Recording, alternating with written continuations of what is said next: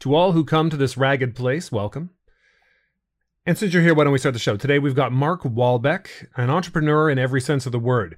He was the C E O of a company called DevSlopes, which teaches people how to code web applications and iOS applications. So teaching people how to program, very awesome, but he's now the advisor of that company. Why? Because he's become a writer. He's become a successful writer too. His book, The Last Hacker, and actually the second one in the series called The Last Hacker, The Rise of the Red Army, both had very successful Kickstarter campaigns. He knows how to use social media. He knows how to use the principles of a, of a lean startup or a startup company towards being a writer, which I think a lot of people are lacking, particularly writers. I know that for myself. You're artsy and whatnot, and you end up missing those points, but he is not missing those points.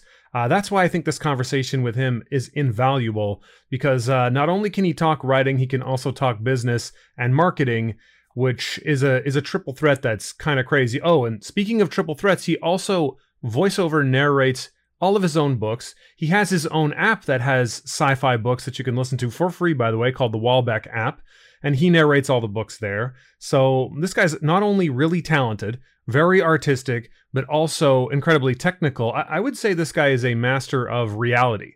Uh, from our conversation, that's what I really picked up, was that he was able to take from reality uh, what's going on. Hey, oh, this writer's doing this really well. I think I can I could use that and do that really well in my own work. Oh, this marketing works really well to sell my writing. I think I can use this marketing and make it work. He was able to take the all of these different principles and to apply them to his own books, his own projects, his own goals. And that's invaluable information. So I really, really hope you guys get something out of this like the way I did. I had an amazing conversation with him. I really enjoyed speaking with him. I can't stress that enough. And of course, this is the Ragged World. It's an adult conversation. So your virgin ears may hear something you didn't expect, and don't let that throw you. I think that's all you really need to know to get into this podcast. So without further ado, Mark Wahlbeck, Ragged World, let's go. So I'm starting it up. I'm starting it up as it is. Um, Mark, pleasure to meet you. First things first, how you doing, man? Great. Thanks. Great. Thanks for uh, setting this up. Yeah, good. No, well, thanks for thanks for being on it. I was actually really stoked, really excited. I've been a fan of uh, what I've seen on uh, basically Instagram. I keep seeing your posts uh, for all your your books. Okay, you're a you're a writer, you're a programmer, you're a voice actor.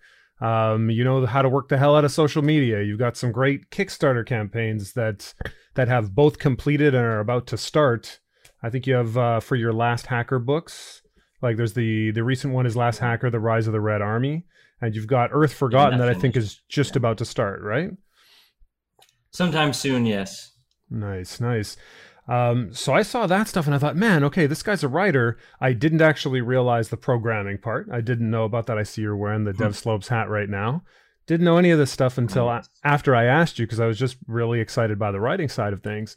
Um, how does that happen? How does that, how does that start? How did you go from being in the the space of of coding, programming, development, and then to this passion that seems to be writing? Like what uh, what what what brought you over there?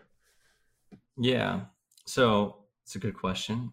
Uh, it's you know ten years in the making, but uh, basically, I you know I'm a programmer, but uh, you know I've always been an entrepreneur at heart, and programming is what got me there because I could build my own products, my own software, and I'm a very creative person. And I love to tell stories. And originally it was actually, it was actually video games that got me into this because I love telling stories. But at the time I didn't know I loved telling stories. I just liked creating things. And so I was always like into single player games, campaigns and things like that. And I thought maybe because I was so into video games growing up that what I needed to do was make video games. Uh, and so I started building it. It's like, well, I can't build it without programming. So I started learning programming. And then people started waving money at me to program things. So I was like, okay, and uh, and long, you know, ten year journey plus. But I, I learned that it wasn't video games that I wanted to do. It was actually storytelling, um, and there's different mediums for that. Uh, and when I learned that when I made video games and they weren't fun and people weren't playing them, but I was like, but look at the story and all this cool stuff. And people were like, that's still not fun because a video game is not a story. A video game has to have you know game loops and be fun. So. Uh, I got into programming, and then I ended up teaching programming courses, and my company DevSlopes came to life. That was like seven years ago, and now it's just growing super, super fast. Um, I've hired a C E O for the company and the team's growing, and I'm now an advisor and I spend all my time writing now. So, uh, so basically that's, that's the kind of the transition over here. When I did my soul searching, realized I'm just a storyteller, and writing was the way to do it. I even did screen, I was looking into screenplays and, mo and making film. I bought all the film equipment for that and tried to get people together, but it was so much work. And I, did, I didn't want to make film. I just want to tell stories. And, and it was the writing that was what I needed to do. So uh, anyway, that's, that's the long, that's the long story short. You know, and I could understand that a lot. I, I had that sort of same situation where I, I was like, I want to do some writing. I like to tell these stories. I, uh, I, I, I talked to a friend of mine who's a filmmaker, and I was like, hey, listen, uh, can, I know you used to teach, is he used to teach screenplay writing, right? And he told me like, okay, but I'm, I'm right in the middle of this thing. I'm working twenty hour days. I got a d documentary that I'm creating. Like, look, if I can help you with your documentary, can you help me with screenplay writing? And so I, I ended up just like actually just becoming like a production manager on those sets for a while. And I thought after a second, I was like, okay, wait a minute though. I need, where's the writing happening? So I actually switched into, into that situation as well. So I, th I think I can relate somewhat where you wanted yeah. to start. That, that reminds me, I, if I'm not mistaken, I think the Last Hacker story, you had an idea for it to be a video game in the first place. Yeah. Um, and you were like, hey, wait a minute, you know, this is going to be, this is going to be a lot uh, to go there, but do you still have aspirations of creating a game from, from any of these stories or from that story particularly? Uh, yeah, the answer to that is, is yes. Um, I'm, I'm wise enough now to know that I, I would need to get other people involved that can actually make games fun.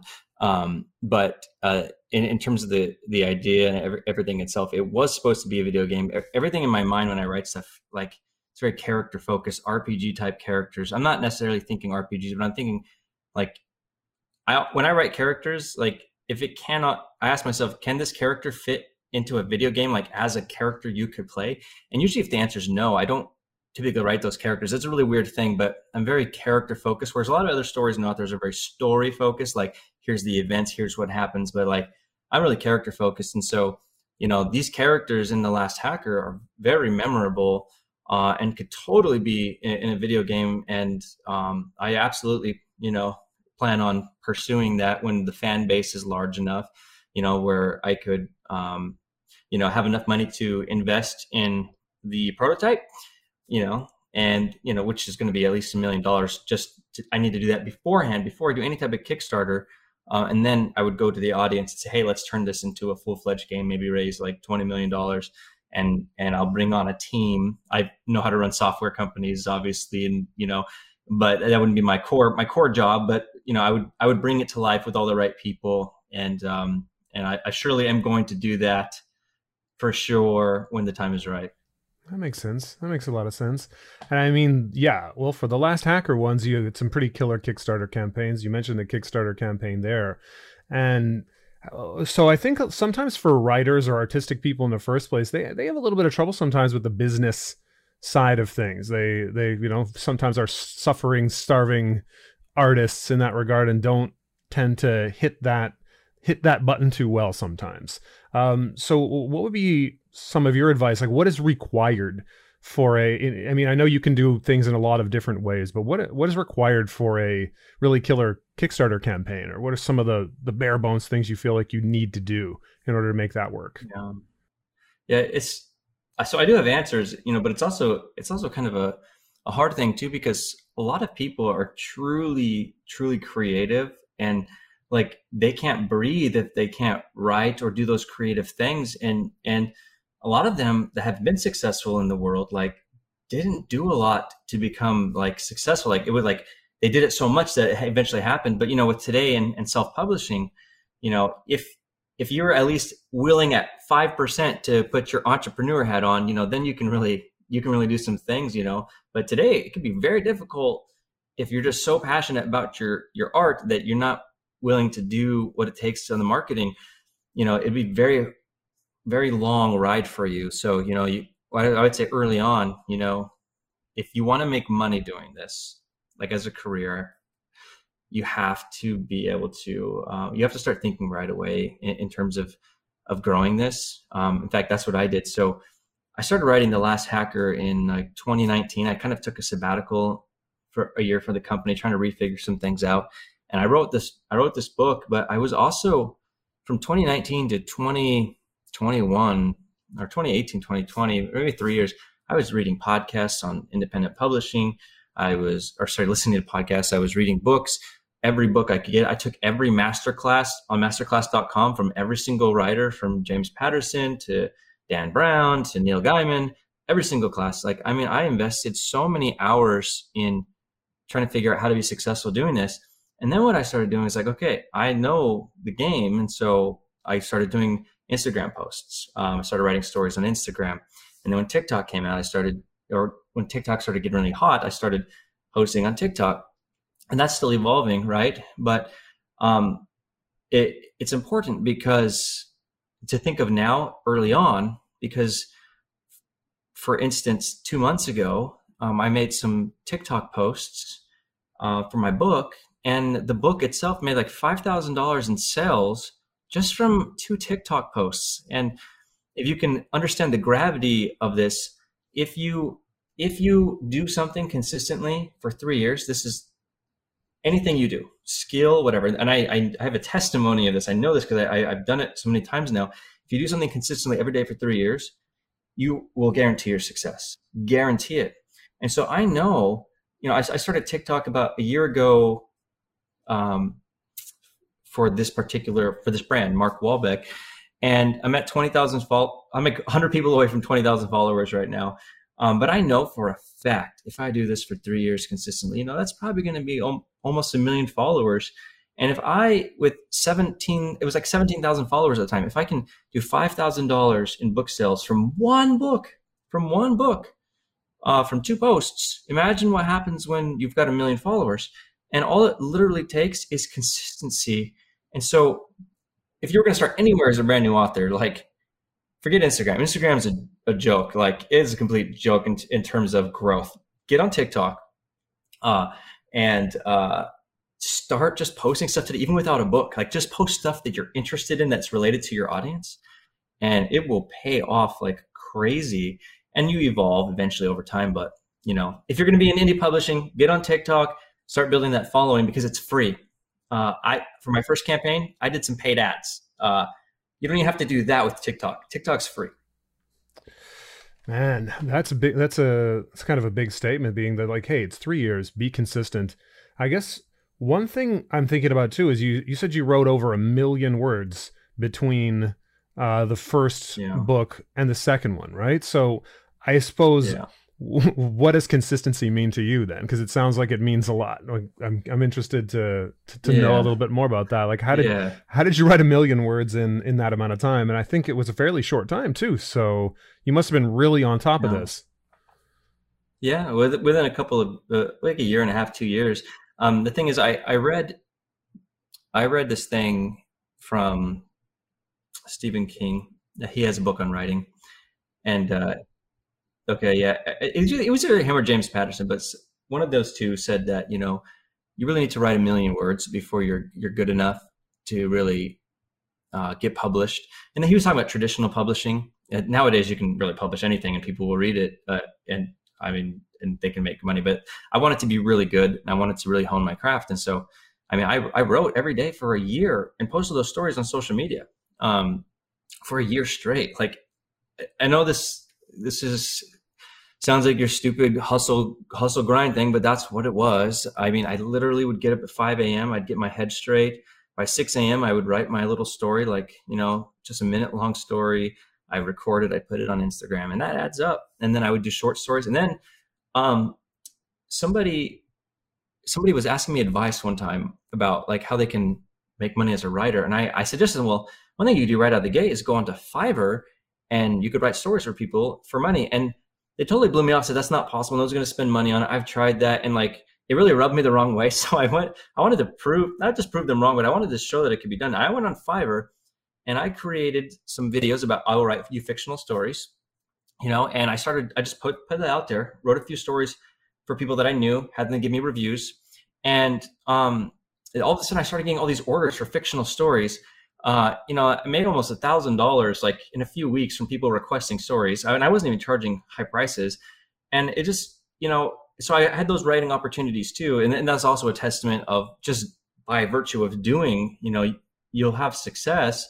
Um, and so I was doing that. And of course I was writing other books too. Um, I, I wrote multiple, like Earth Forgotten, that, that book's done, um, you know, and, and that adds up as well too. My Last Hacker second book is, is done. Uh, and then recently, like my, like four or five months ago, I told my daughter, who's become a writer herself, which is kind of cool. Uh, she's seen what I've done and like totally has like the faith that she can do it now. Um, I said, you know, if we write, finish a book, you know, let's go to Disney World in the summer. And so we, we wrote a book, I wrote another book. Um, she did too. And so like, there's a lot of things like that, that, you know, I did to really push myself, but I, I just was, um, I try to write every day, Monday through Saturday. I don't write on Sunday, but, um, I try to write every day, and that just adds up. A lot of people I know who are professional writers write once a week.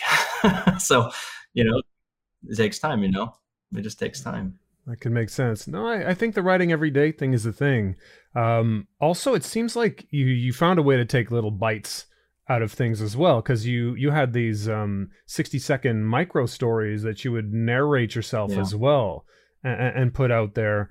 Um, that feels like a good method to almost almost like a, a, a lean startup kind of format of like, okay, are any anybody going to care about any of these stories? Was was that sort of yeah. an, an idea, or was it really that you just wanted to have something to write every day?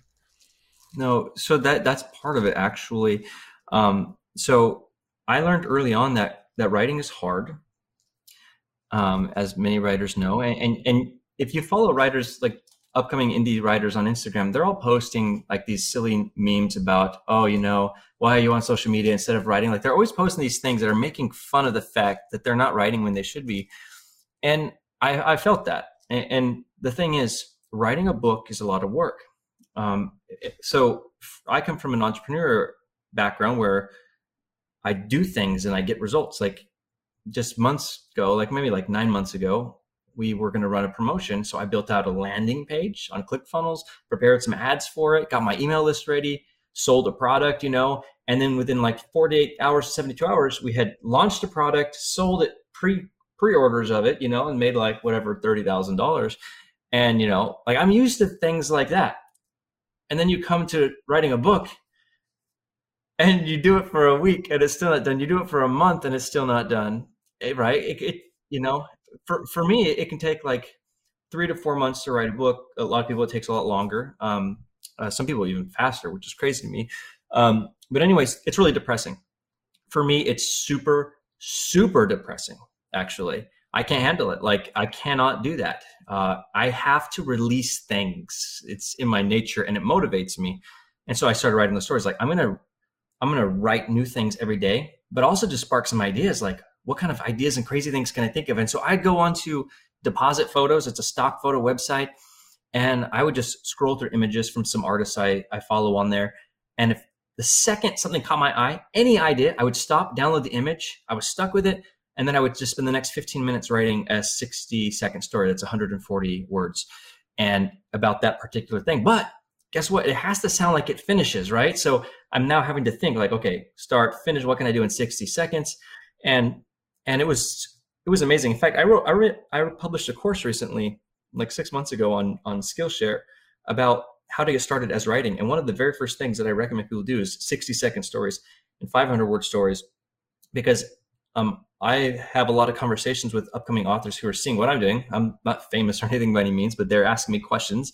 Um, and, you know, I tell them, you should write small stories all the time, write them all the time so you can know what it feels like to finish something, because everybody starts these books and they don't finish. Like almost every person that I talk to, I say, are you finished yet? Because they say, how do I get published? How do I, how do I sell my book? They ask me, how do I sell my book? And I, I've learned to ask them in, in response, is your book finished? And they say, no, every single, like not even ninety-nine percent of the time, every single time they say their book is not done. Um, and, and it's because it's hard. So get good with get good with finishing things, finish something so you can feel good about yourself. And now that's why on, on TikTok, um, I have been really wanting to grow it, but I don't, I want to do things the way I want to do them, have fun doing it. And I like telling stories. You know, what a lot of authors do is, you know, they'll dance or they'll, they'll post like author jokes. And I'm thinking to myself, you guys, if you're posting author jokes, you're only going to bring more authors who are following you. You're not going to, you're not bringing in the audience that wants to actually read your books.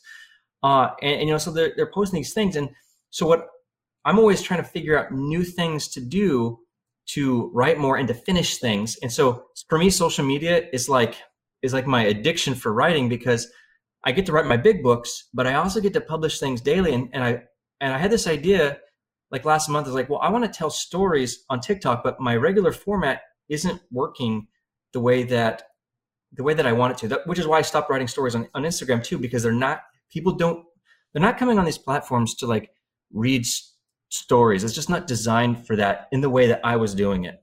And, and my performance was, was, was waning. And so now I've got this new style, which is just taken off, uh, and where I'm just, I'm taking my stories and I'm just telling them like I'm talking to a friend, like I'm telling my kids a bedtime story. And I, I really believed it would work. And it did. Like one of my posts, I've only done like four of these. One of them just the other day is like a hundred thousand views already. Um, and the other one was like twenty-five thousand views. And, and so now I'm even more excited because I don't have to come up with stupid TikTok skits anymore, which I hate. And I've done that and it's worked. I hate it. Like, I don't want to, I don't want to do that. I want to write stories, and now I can write stories and publish them every single day and enjoy doing it. And so my point is like, there's ways to publish things daily to get that fix of getting your words out there while you're still writing your, your big stories. And so that's exciting for me. I would, I would have quit a long time ago if, if all I did was write a book for six months and then resurface my head and then restart the process. Like, it's just, I can't do it. Man, that's really, really strong. Like that is, that's powerful advice. I, I hope that I'm going to try to listen to that. I hope that sinks into my own brain, because, uh, It, that's that is part of the problem with social media and writers, I think, is that you are just writing, and a lot of times people aren't really going on a lot of these platforms just to read text necessarily. I, I love yeah. that you found a way to synthesize uh, your different talents essentially, because you you know you do you are doing voiceover, you you write these stories. I also like the idea of of the micro story as well. I can I, I can relate to that too a little bit, because when I learned uh, how to do comic book Uh, writing, I, I learned the comic book script format. I took some some classes with the guy who was the editor of Marvel and I D W and all of that, and like I learned the structure that they do. And I thought, how am I going to actually implement this structure on a daily basis? And I, mm-hmm. I tell this story all the time because I I'm proud of myself, I guess. But um, I did sixty comics in sixty days. I said, before I eat, like oh, I'm, wow. gonna, I'm gonna wake up before I eat or anything. I'm gonna do that short format, because I've written novels already. Yeah. I've written screenplays and stuff, and I thought, hey, this is uh, this is uh, no big thing. Like, I can do long form stuff pretty well, and I can finish it. Like you said, the finishing thing is huge, but you, it is depressing to spend like however many months you're gonna spend, yeah. and you just nothing's actually gone out. So that's exactly yeah. what I did. I said, like, I'm not going to eat. I'm just going to finish a comic book. And the first one was like, this is going to be a one-page comic. It's going to have anywhere from four to six panels, and that's the deal. And after thirty days, because I had actually committed to thirty days, I was like, I like doing this. I'm going to do sixty. Uh, and I did some longer ones. I did three three pages or whatever. And, and out of that, I actually took the three comics that I ended up actually making. Yeah. So that became a thing, too. That's great. But the fact that you could share your process as well uh, is another thing Uh, I think is interesting. Uh, and you, you were talking about the medium. You changed the the media. You changed the way you applied things to, for the medium to work. Um, I'm wondering yeah. uh, at what point do you, or how, what's a good way to know, or if you have any thoughts on this, whether it is the material or the medium? Because of course you can be putting out bad material to the right medium and it's still bad material, or you could be putting yeah. out great material in a way that the medium doesn't really take. And, you know, now you're, you know, you're selling ice in Antarctica, right? So um, right. How, I don't know if you have an answer to this or if this is a weird question, but at the same time, what do you think? When do you know it's the material? When do you know it's yeah. the medium? So it's, it's a hard thing. Um, and I think it's, I think it's, first off, it's not something people should worry about right out of the gate. Like, get in a flow for a few months of just posting whatever, like, because so many people make excuses not to do things. Um, so just post whatever for a few months, just do it like daily if you can. Um, and w- once you get past that, you're in a rhythm, you know, then, then things can start working out. Um, so for instance, there's, there's this guy, um, I know he's an author, you know, he had like two thousand followers on TikTok, and, you know, I was like at eighteen thousand at the time. So only two thousand followers ago. And he just, he posted a lot of stuff that I thought was really boring and lame. And so did everyone else, because it had like fifty views, one hundred views. And then he po- made one post that just randomly went viral because of the right things and stuff. Uh, and it actually, literally in four days, he jumped up to twenty thousand followers, more than me, uh, from one post. Um, and I was like, first I was like, that's really cool, because look what it's done for him. And then what, what's funny is he didn't really um, capitalize on that. Uh, he just went back to making all those old posts. And so they're all at fifty views, one hundred views. And, you know, I was thinking to myself, there's really, a, there was a chance for him to see what he did here, you know, and, and, and do some more of that. Uh, I mean, maybe he didn't recognize it at the time, but if you can, if you can just get it in a point where now you're doing this regularly, and then you can look at your, you can look at what you're doing and just see if there's, there's a way to improve. Um, when I would make my stories, okay, they, they took a long, like a lot of effort to get people following. Like, in, in fact, on Instagram, uh, I, I tend to lose more followers than I gain. Um, and it, some of those stories, they just, they don't, they don't perform well in the format that I was doing. And the same thing on TikTok too. You know, I had, so the, so the posts for me that do the best, um, that I enjoy doing are, are ones, at least early on, where like I would do book trailers. Like, you know, I put some cool music, the right images at the right place to invoke an emotion and get people curious, you know, you know, what if the world ended, you know, and that's how it starts off. And those ones performed really well. And I'll keep doing, yeah, I'll, I'll keep doing those for my books, but you know, you can only do so many, you know, you can only do so many. Like for me, I want to do things that are meaningful. And, and so I say, okay, well, look at these posts that are performing well, look at these posts that are not performing well. And you know, what can I do? What can I do to fix things? And my, on TikTok, my stories where I just narrate and it pans across, shows images and stuff, those just, no matter how hard I try, they don't perform well. Um, but this new format, for instance, I, I specifically, this whole new format, I, I, Because I watched um, a guy named Mister Ballin. I'm not sure if you're familiar with him. He tells like creepy stories and stuff. Uh, anyway, he just a year and a half ago on TikTok, he was a nobody, zero followers. And then he just did a, a post where he's talking to the camera, telling a scary story. And like overnight, got a million followers. And then like he just kept doing that, telling scary stories like he's talking to a friend, um, like real true stories. And, you know, got like millions of followers in weeks. And then he moved to YouTube.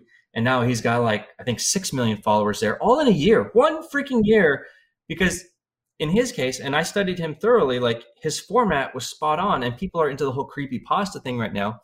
So it's like, okay, people really want that human connection. That's why my posts don't work when I'm not showing my face. When I don't show my face, like they, they don't work as well as the ones that they do.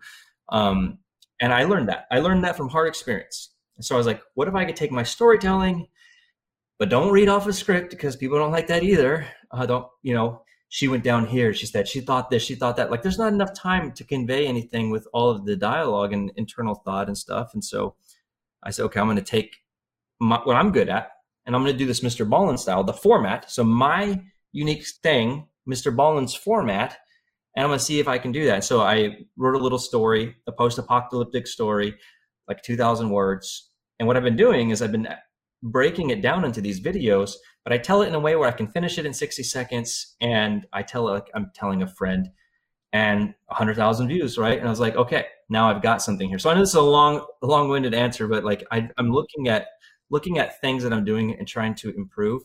Um, but aside from all that, the, the best advice I could ever give in that regard is like, just, or whatever it is, just post. Like, don't not post because you don't, you you haven't figured it out yet. The consistency is so key, not just for the algorithms, but for yourself as well too. You know, make a rule to post. And I, I'm not, I'm not great at this by any means, especially since summer started. I have really been struggling with my kids and, and getting a new routine going here, but just post no matter what.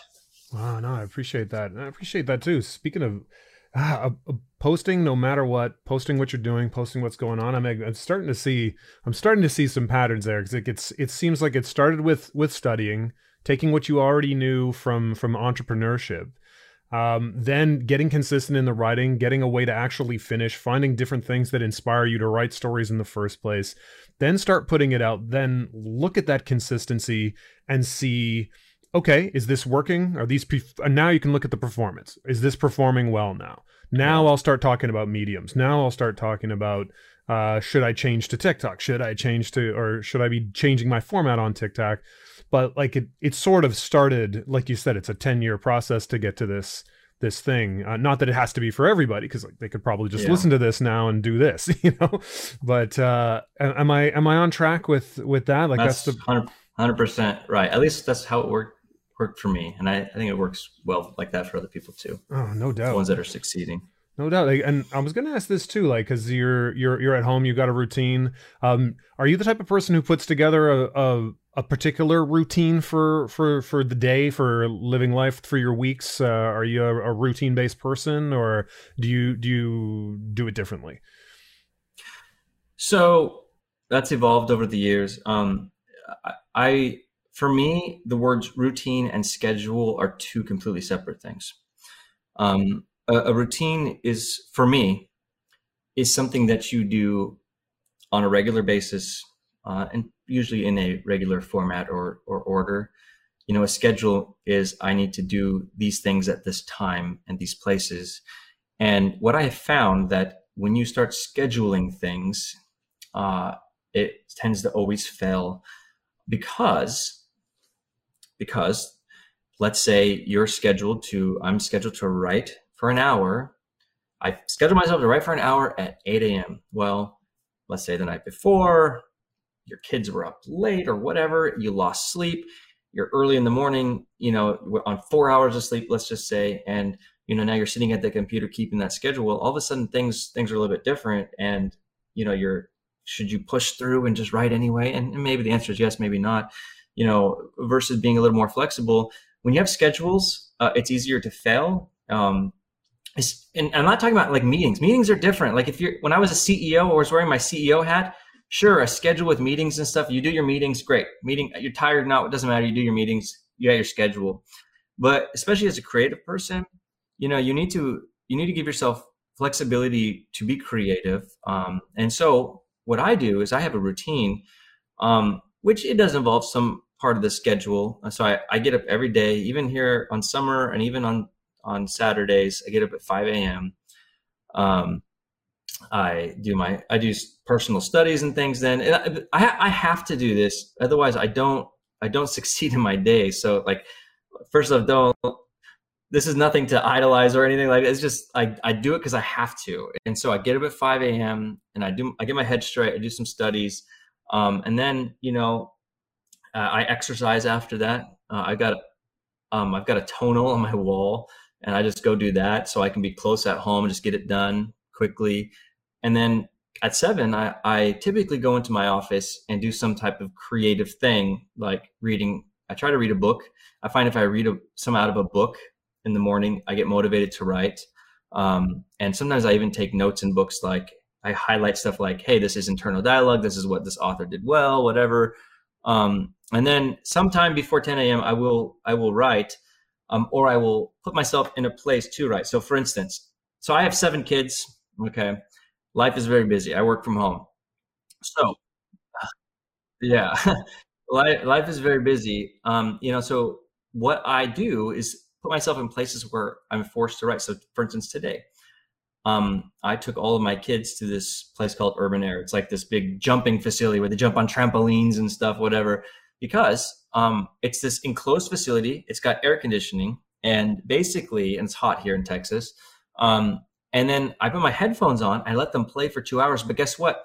The computer I brought has no no Wi-Fi now. I, it's it's my MacBook Air. It can't, like, there's nothing, nothing on, not even a browser except for Safari, uh, and nothing's connected, none of my Google accounts or anything. Um, and on my phone, so this is ridiculous, but I've got two phones. Okay, this is my business phone that has all the social media apps on it. This stays in my office at all times. I don't touch it unless it's like time to post on TikTok. This is my regular phone, has no Facebook, no TikTok, no anything. And the amount of times I lift my phone to look at TikTok and it's not there is like phenomenal. Like I can't believe how addicted uh, a human can be to, to look at stuff. Um, but it's, it's never there. So it goes right back. No YouTube, anything. So I put my headphones on and literally for two hours, I cannot do anything else except for write. Um, and once I start, the words start coming. And so I do this multiple times per week. I know this sounds ridiculous, but I, I, my kids go to gymnastics three days a week. The reason why my wife doesn't take them and the reason why I take them is so I can write. I'm stuck on these bleachers with a whole bunch of parents who are like cheering their kids and stuff. I got my headphones on and I'm forced to write. Like, do I really want to be watching gymnastics for an hour? Heck no, I don't, you know? So like, I'm going to write, but that's probably a messed up thing to say. But, um, but anyway, so already like four days out of the week, um, you know, I've, I'm probably getting in almost ten thousand words in a week because I've, I forced myself into a, a routine. Now gymnastics at a different time, right? And sometimes those things switch, whatever, but I made sure to put in my routine things that will cause me to have success. Um, and, and that's how I operate, because if I force myself to do things, then I will do those things. Yeah. You've essentially trapped yourself into writing at that point. Like this is, you're not, you're not going anywhere. Yeah. You got to be here and you're stuck with, you're stuck without any, any distractions. That that's awesome. Actually, it doesn't sound crazy at all. Um, just to say that's, that's not ridiculous at all. That makes a lot of sense. It's, it's reality based. You, you live in reality, especially if you have seven kids. I have no idea why you're here talking to me then. how, did, how did you do this? Um, like that's already a, a whole nother topic, I think. But yeah, like what a, okay. So, but I'm amazed that you're here to talk to me anyway now. So thank you even more for the time you're taking. Um, but, but no, that, that, that leads me to the idea of then, is there, they're obviously with the phones and with the computer. I can see that these, this, this writing computer, this business phone, the way you've set up the apps that are on it and are not on it. Uh, I asked you like, hey, do you, what do you put in your day? Do you actively, like the way you do with your phones and computer, not do particular things? Like, do, do you, maybe that's a, a, a bigger list for you as opposed to I'm going to absolutely do this. Is there an, I'm absolutely not going to do these particular things, or I actively avoid these circumstances or situations in order to not throw myself off uh, from from the goals and paths that I that I want. Is that is that something you do? Well, yeah, I mean, it, it it's kind of similar. Um, it, it's kind of in the same in the same sense because, for instance, um, this is you can see my office here. You know, it's it's where I work out of, but dude.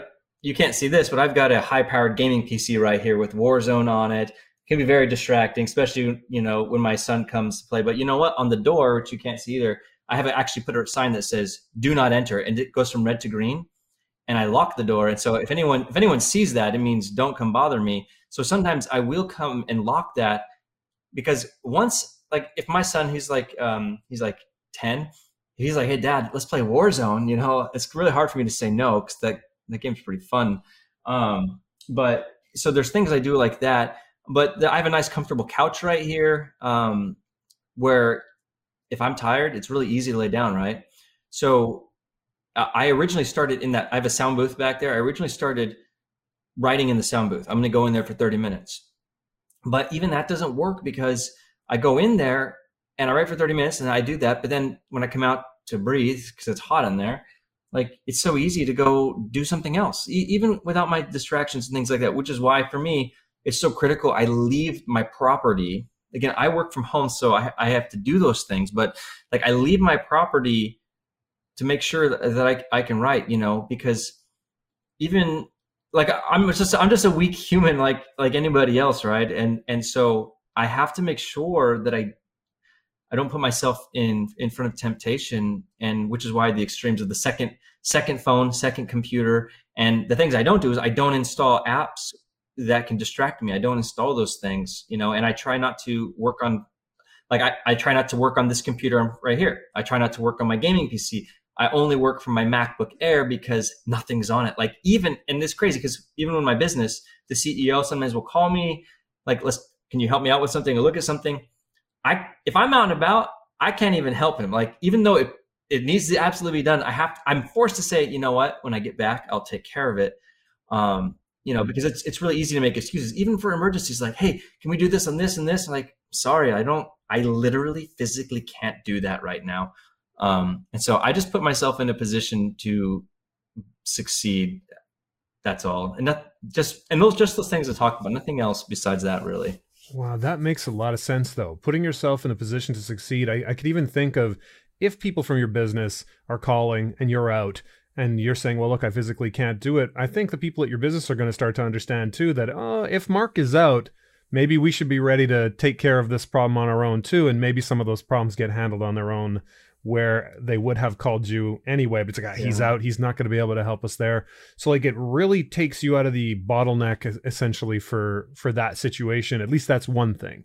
And then again, the sign on the door, that's yeah. like, you, it seems like you, you know what you want to do, and that that consistency, being able to be consistent without making those excuses. Oh, well, you know, I got caught up with this. I got caught up with the business. I got caught up with the kids. That could really, that's the kind of thing that I think everybody tends to make. Now, I'm not going to say everybody, that's a blanket statement, but a lot of people make the excuses of that. Well, I have, I have kids, and this, I've heard that a lot. Well, you, you're writing and I, I have kids, and that's why it's not working. Um, well, Mark has seven kids, so he uh, found a way. Man, he's, yeah, you, you never be able to throw that excuse, that particular excuse at me, I guess. But uh, oh, well, oh, one other thing you could do too that I didn't mention is really crazy, and I don't recommend this for everybody. But if you're tenacious, you do Kickstarters. You launch products before they're done, like The Last Hacker, you know, where it raises eighteen thousand dollars, but my product is not ready. If you do not ship, you will get sued, you know? And so no matter what, I have to write, I have to write. Cause writers, like, they don't, well, if this works out, great. If it doesn't, doesn't, you know, but if like Brandon Sanderson, he did that thirty million dollar campaign. Well, you know what?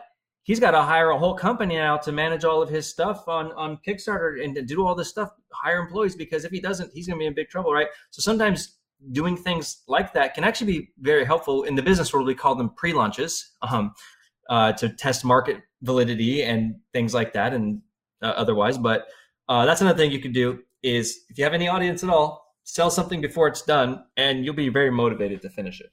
Yeah, I guess it, uh, it it's kind of like signing up for the marathon and then deciding to get in shape in a way. Um, like, uh, okay, yeah, I'm gonna yeah. be I'm gonna be running this yeah. thing, so it's uh, it's time to go. You know? That makes a lot of sense. No, I, that, that that's incredible. And I mean, you seem like a pretty driven, ambitious person. Uh, have you have you always been that way? Like, what what things are driving you forward like this? No, I don't.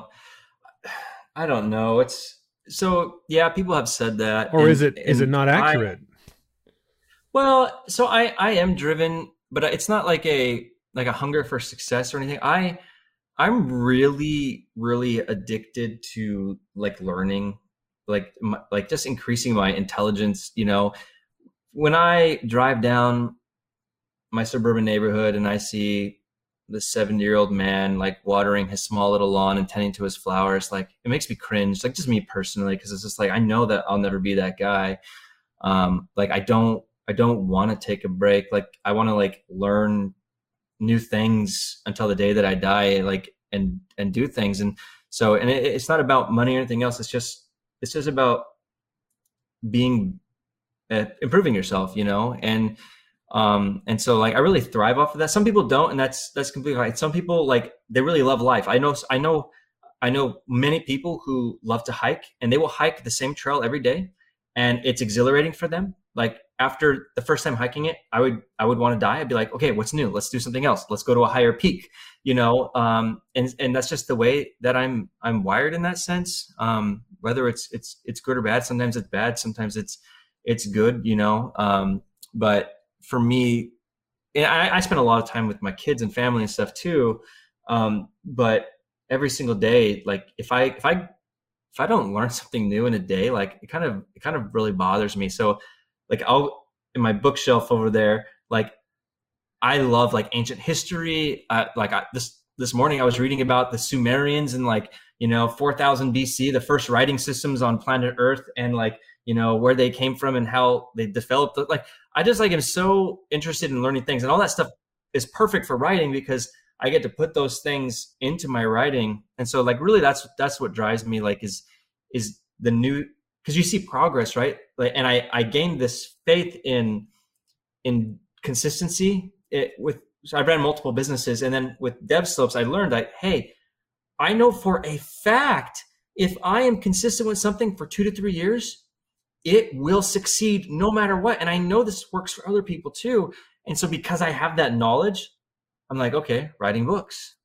Like some people come to me like, oh, the Kickstarter, you're doing all these things. It's great. I was like, well, you know, but the reality is I just knew, I knew two years ago that if I just did this consistently and I, I learned the industry and I grew with it, like it, it will pay off and, and it will continue to do that. Like I'm a nobody right now, but I know like if I keep doing this, it'll, uh, it'll work out. Uh, and, uh, and things are happening. Like I, I got invited to, um, into a private writing club with a New York Times bestselling author who is coaching me on, on being a good enough writer to be published by top publishers, and like rips me apart every week. I, I think sometimes some of my writing is great and then they just go and rip me to pieces. And, but I like love it. Like I'm addicted to it. Cause it's just like, this is, this is so great.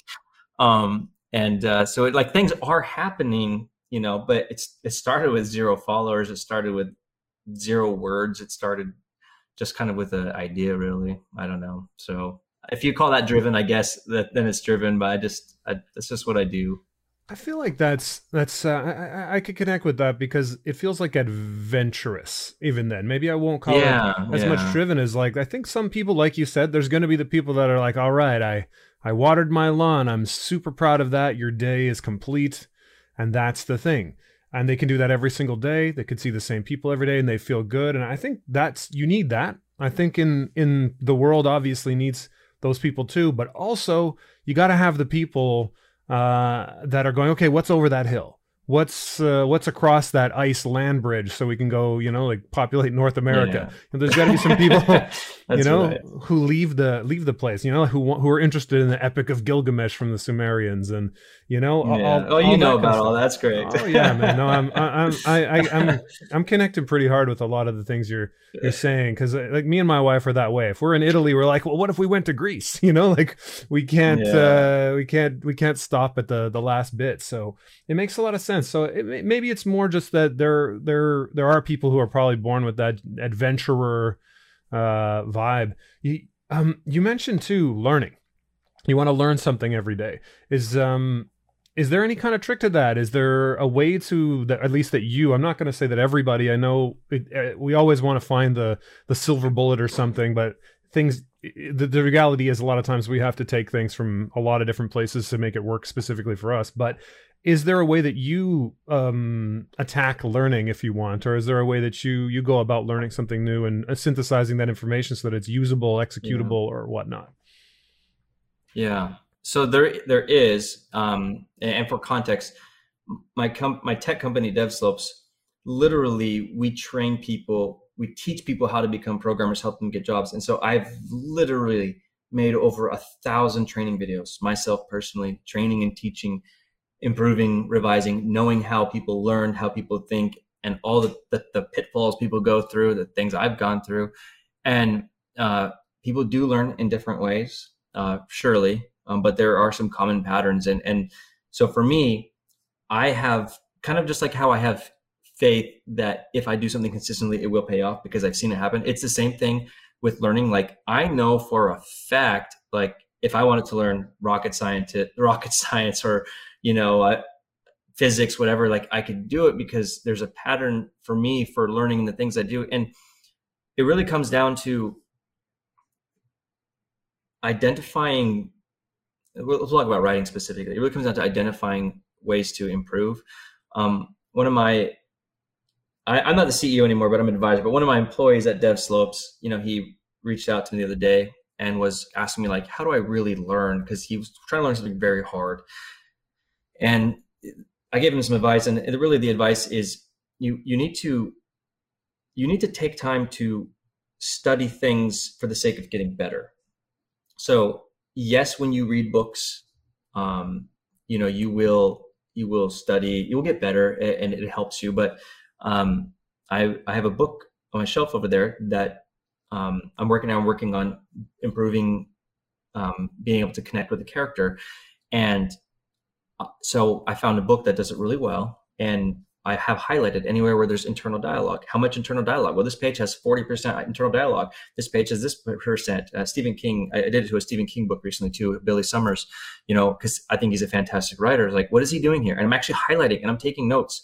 Um, it, not necessarily notes, just like I'm pointing out things that I need to implement into my life and into my writing. And, but I'm doing this as a, as a real process. Like I literally uh, took the book and sat down with it and for the purpose of, of trying to dissect it. And so um, improving and, and learning really has to be a dedicated process where you're not speed reading. You're not just watching a video either. I tell this to all my students uh, at DevSlopes too, because they'll watch videos and they don't understand something. It's like, look, the videos are really supplemental. The, the real learning comes in the doing. You, you take something that you just learned and you apply it. If you don't do that, it is going to go in one ear and come right out the other. And so, for instance, if you are, as a writer, you're learning, okay, it's good to have more internal dialogue in your stories because it can bring you closer to a character versus just action. Do this, he does this, he does that, he does this, he does that.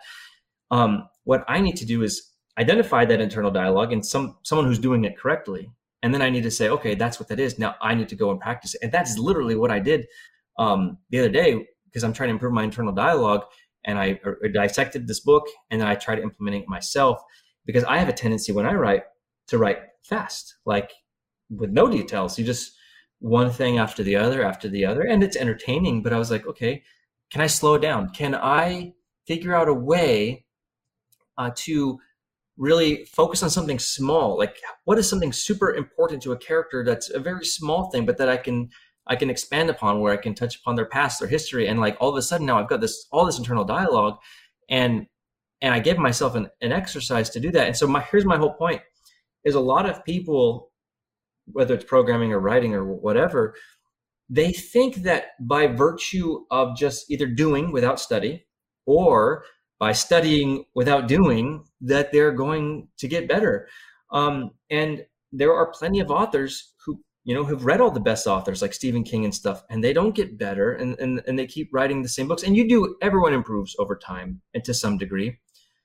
But to answer your question, this is a very long answer you, here. You can take your time. You have, to, you, have to take, you have to take dedicated time to improving yourself and implement those changes. Otherwise, you will not improve very fast or at all.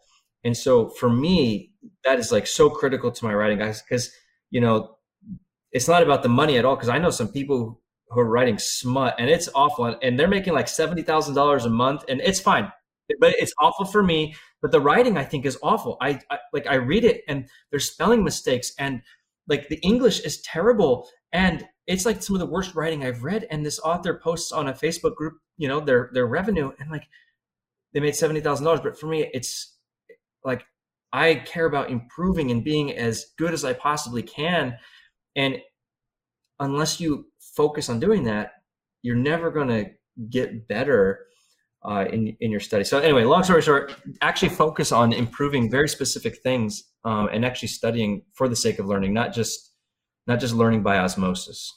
Uh, that makes a lot of sense. That makes a lot of sense. It's, it's there's a slight focus change there, where you're you're saying, okay, I'm I'm going to read this book, or like I'm going to take the MasterClass from Aaron Sorkin, or you know, but you're going to yeah. have to actually do the exercises, you know, or you're, you're going to actually have to do the, oh, yes. That's like, I, I, again, I'm bringing that, uh, I'm bringing that sixty day comic book thing, but that was my plan there, was that I'm like, okay, I listened to this guy. I, we made one comic, you know, by the end of this class, we've all made one comic. I'm like, really, am I going to really remember how to do this yeah. structure later?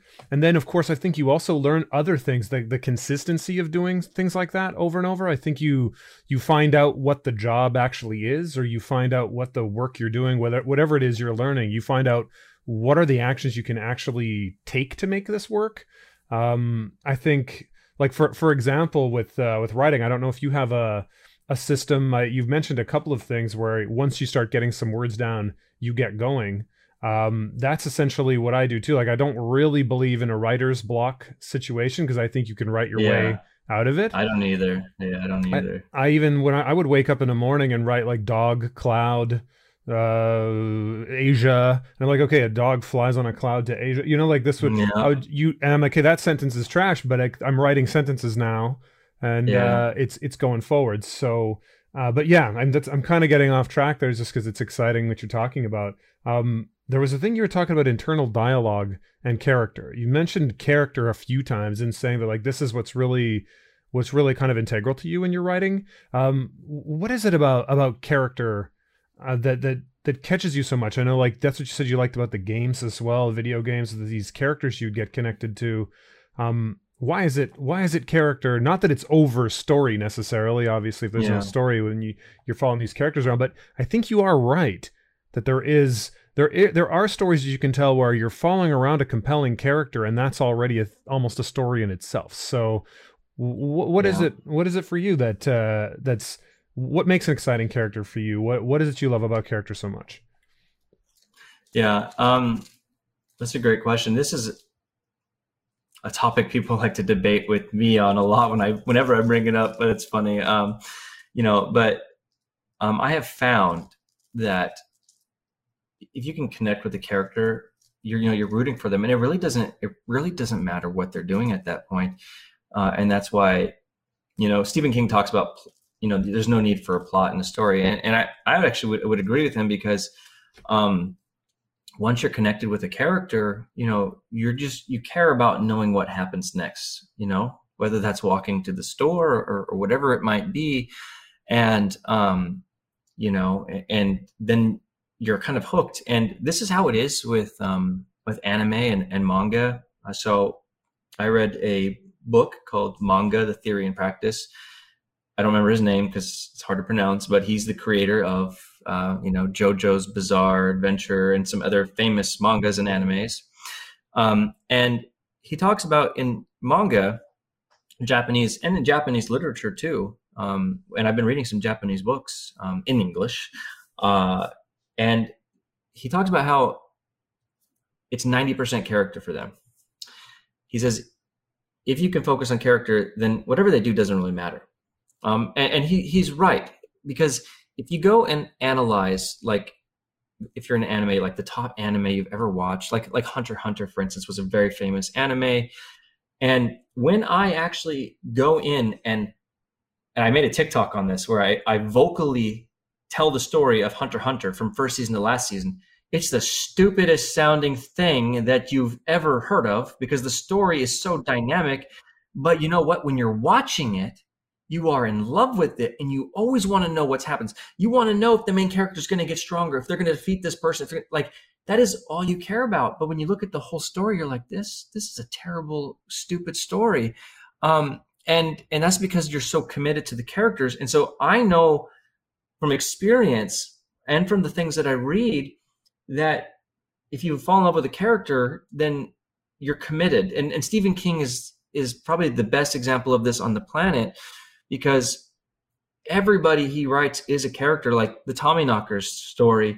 You know, I mean, like, you're spending the first like fifteen chapters getting to know these two characters. One of them's a drunk. This other one's this, this woman who's a, a writer, and she lives in a cabin in the woods, and slowly things start surrounding these two people. And you're so invested in them, regardless of the story being, you know, okay. Um, but you're so invested in them that nothing matters. And so for me, that's advice I like to give to brand new people is, if you're not great with writing and, and, and if your story's weak, really tie people to your character, because your readers will really overlook a lot of the other stuff.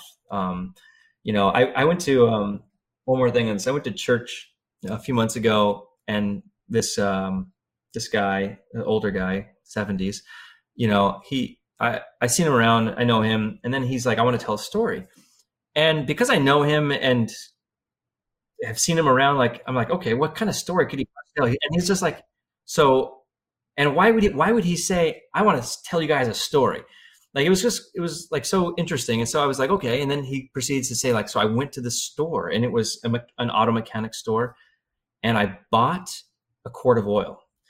And okay, so I'm like really intrigued. I'm like, why is he telling us a story about a quart of oil? And he, and he goes to talk about how he went there, went to the store, and then he went home, and he's this whole story, his drive home, everything. And, you know, he was talking about how he got a phone call and like some unimportant details too. And I'm like, so like, what is going to happen? Like, I really want to know. And, um, and then he talked about how, then when he finally got under his car to change the oil. He reached for the oil can or the oil quart, and it was gone. And I was like, okay, what happened to it? Like, this is, and come on, this is a boring story. This is super boring. But I was like, I, I'm, I'm visualizing like this old guy, he's looking for his quart of oil, and he's like, it wasn't there. And I, I, I swore it was there, and I looked all over, couldn't find it. So I drove back to the store, and I talked to the person, and like, we couldn't find it anywhere on the counter. I thought maybe I left it there. And then he's like, oh, you know what? I have an extra one in my inventory. I must have put it back. And he's like, okay. I thought it was resolved. He left his oil there. But he's like, no, but that wasn't, the story wasn't over. So, so then I took the oil quart back home, and I get under the car, and I, I set it down. I'm about to do it again. And the oil quart is gone again. I was like, what is going on? Are these gremlins or what's happening? And what had happened that he explained was the wind had knocked them over, and it rolled down his steep driveway down to the gutter. And so he, he then saw something down there. He went down there, and there's two quarts of oil. And that was the end of the story. And it was completely pointless. The story was stinking pointless, but I was committed the entire way because I was in his shoes walking this journey with a character. There was no plot. There was no anything else, but it was super intriguing. And you can do that with characters. You can't do that like with a, you know, he said, she said kind of story where you're just telling it from an eagle's view down. It never works. If you don't have good plot and good direction on a story like that, no one's going to listen to it. But if you're invested in the character, you can get someone excited about a missing quart of oil. I don't, you know, and I believe that now. And so, so that's what I try to do, is really make it character focused. Man, I think you're right though, because you hooked me in the middle for sure. When he went back to the store and they got it and he came back and it was gone again, then I, I was like, okay, now I'm in. yeah, but I don't, I don't even know. I guess you were, and you were hooked. You were interested in him, so therefore, you know, it's going, it's going forward. That's amazing. No, and you're right. You mentioned manga and, and anime, and that's true. A lot of times, the actual story is kind of all over the place or a crazy yeah. thing.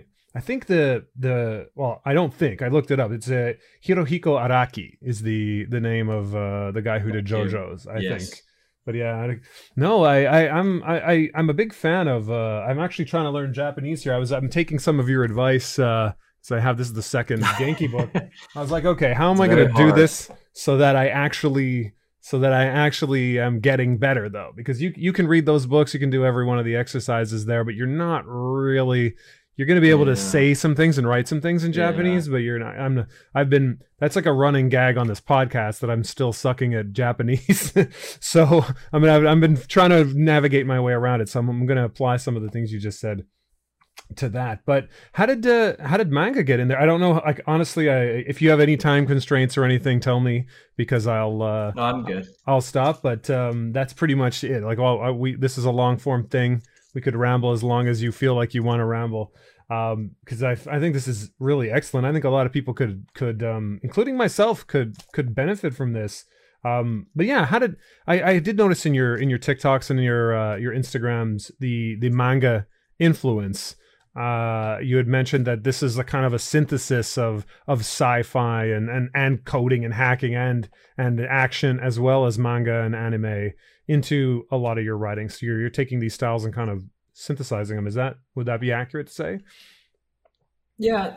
Um, yes. Um, so we are very fortunate to be in a day and age where we're not limited by, by tropes, uh, in independent publishing.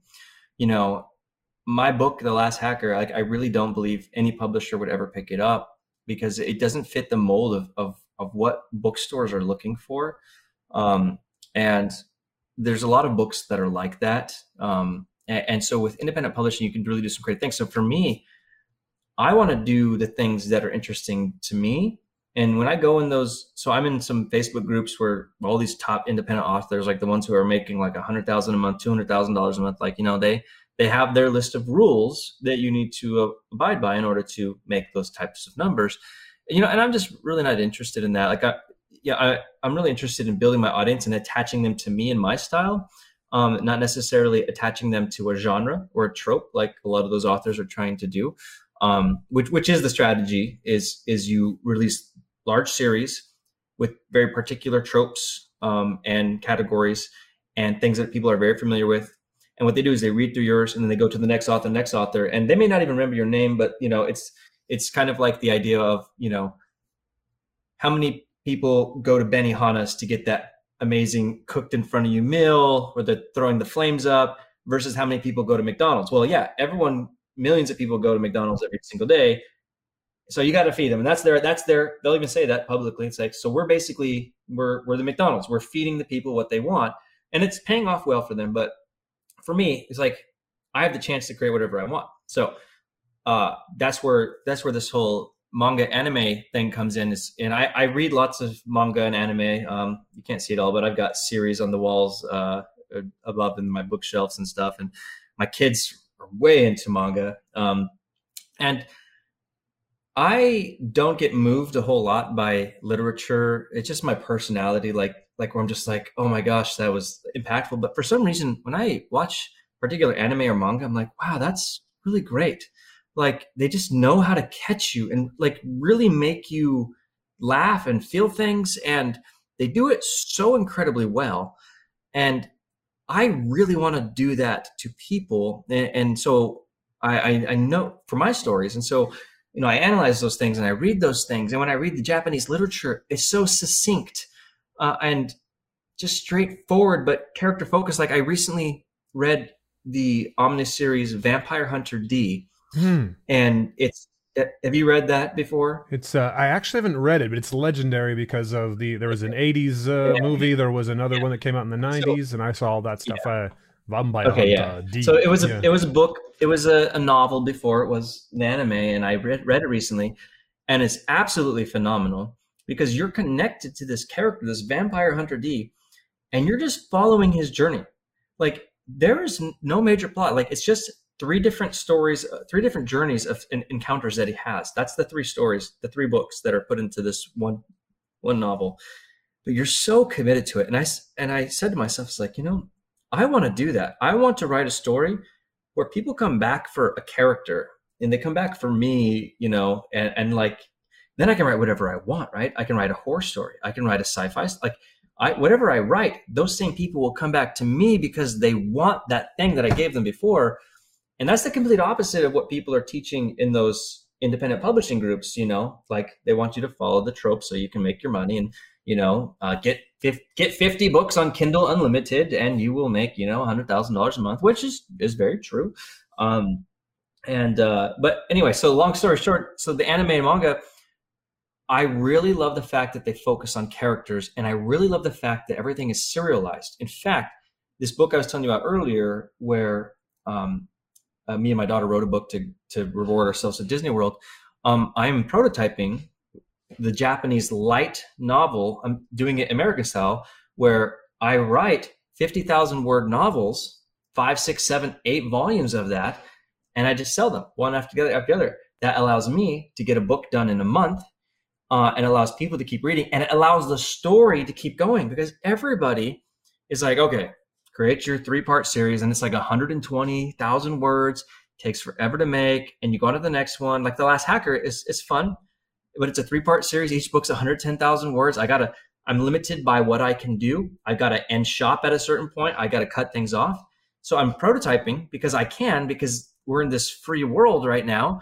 Uh, I'm prototyping, serializing, just like they do in Japan, but for myself, where I, where I can write ten, fifteen, twenty novels. Whenever I feel like I'm done and the people are satisfied, I can be done, but without having to group things into big fat novels. And so that's why I'm really interested in manga and anime, because when you watch fans of anime and manga, they're like, okay, when's the next novel? When's the next novel? Like, you know, like Dragon Ball uh, Super right now, you know, they're like number uh, seven, seventeen or eighteen is in pre-order because it's not out yet in America. And it's got, you know, all these pre-orders and everyone's like, when's it coming out? I was like, well, I really want to do that for my stuff. Like, it's not a typical thing we do in America is serializing things like that. On Webtoons we are, but Uh, can I do that with, with books? And, and I, because I'm building my own audience, I can. I know that I can.